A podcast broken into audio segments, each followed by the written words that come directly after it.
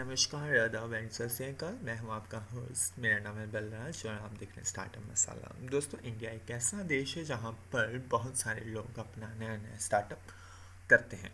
लेकिन बहुत सारे लोग फेल भी होते हैं। फेल होने का कारण सिर्फ़ एक ही है कि हमारे पास पूरी इन्फॉर्मेशन नहीं होती। जी हाँ दोस्तों, अगर हम लोग अपना बिज़नेस स्टार्ट करना चाहते हैं तो हमारे इंडियंस की क्या प्रॉब्लम है कि हम लोग दूसरों को देखकर अपना बिज़नेस स्टार्ट करते हैं, ना कि अपने इन्फॉर्मेशन के साथ। तो मेरी सलाह आपको यही है कि अगर आप सच में बिज़नेस करना चाहते हैं और अपना बिज़नेस सक्सेसफुल बनाना चाहते हैं तो उसके ऊपर पूरी अच्छे तरीके से रिसर्च करें।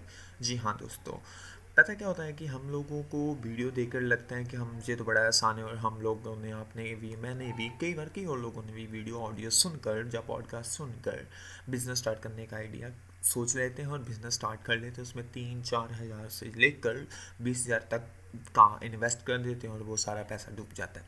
पैसा डूबने का कारण एक ही है कि हम लोग पूरी डीप रिसर्च नहीं करते हैं और जिस वजह से हमारा बिज़नेस डूब जाता है और हम डीमोटिवेट होकर फिर से भेड़ बकरियों की चाल में चले जाते हैं। जी हाँ दोस्तों, अगर आप चाहते हैं कि आप इस भेड़ बकरियों वाली चाल से अलग होकर अपना बिज़नेस करना चाहते हैं तो आपको पहले अपने बिज़नेस के बारे में पूरी इन्फॉर्मेशन होनी चाहिए। वो कहाँ से आप प्रोडक्ट लोगे, कहाँ पर बेचोगे, क्या मार्केटिंग है, कहाँ से आप प्रोडक्ट उठाओगे ये सारी इन्फॉर्मेशन अगर आपके पास है, या जो भी आप सर्विस बेचना चाहते हैं, उसकी पूरी इन्फॉर्मेशन है, कहाँ से आप ऑडियंस लाओगे, कहाँ पर उनको बेचोगे, कैसे लोगों को कन्विंस करेंगे, कितनी टीम आपको चाहिए, अगर ये सारी इन्फॉर्मेशन आपके पास है तो आपको डेफिनेटली अपना बिज़नेस स्टार्ट करना चाहिए।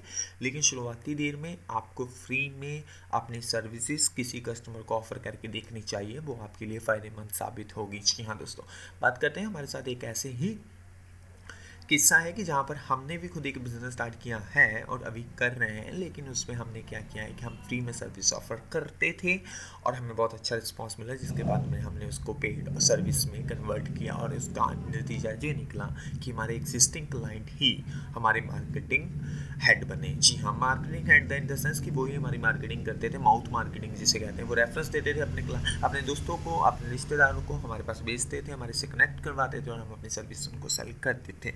जी हाँ दोस्तों, एक बहुत बेहतरीन काम होता है और क्लाइंट कहाँ से ढूँढने हैं सर्विस कहाँ सेल करनी है फेसबुक आपके पास है इंस्टाग्राम आपके पास है लिंकड आपके पास है वीडियो आपके पास है यूट्यूब आपके पास है, लेकिन बात वही है, सुन के शुरू कर रहे हैं तो मत करिए। हाँ अगर सच में पेशेंस है, करना है, चार महीने उस पर इन्वेस्ट करने हैं तो डेफिनेटली आपको करना चाहिए, वो आपके लिए फ़ायदेमंद साबित होगा। आज की बिज़नेस मोटिवेशनल वीडियो ऑडियो में इतना ही। उम्मीद करता हूँ कि आपको हमारी पॉडकास्ट अच्छी लगती है। अगर पॉडकास्ट अच्छी लगी है तो फॉलो करें हमारे पॉडकास्ट को। कल लेकर आएँगे एक नया एपिसोड नई बातें के साथ। तब तक के लिए धन्यवाद।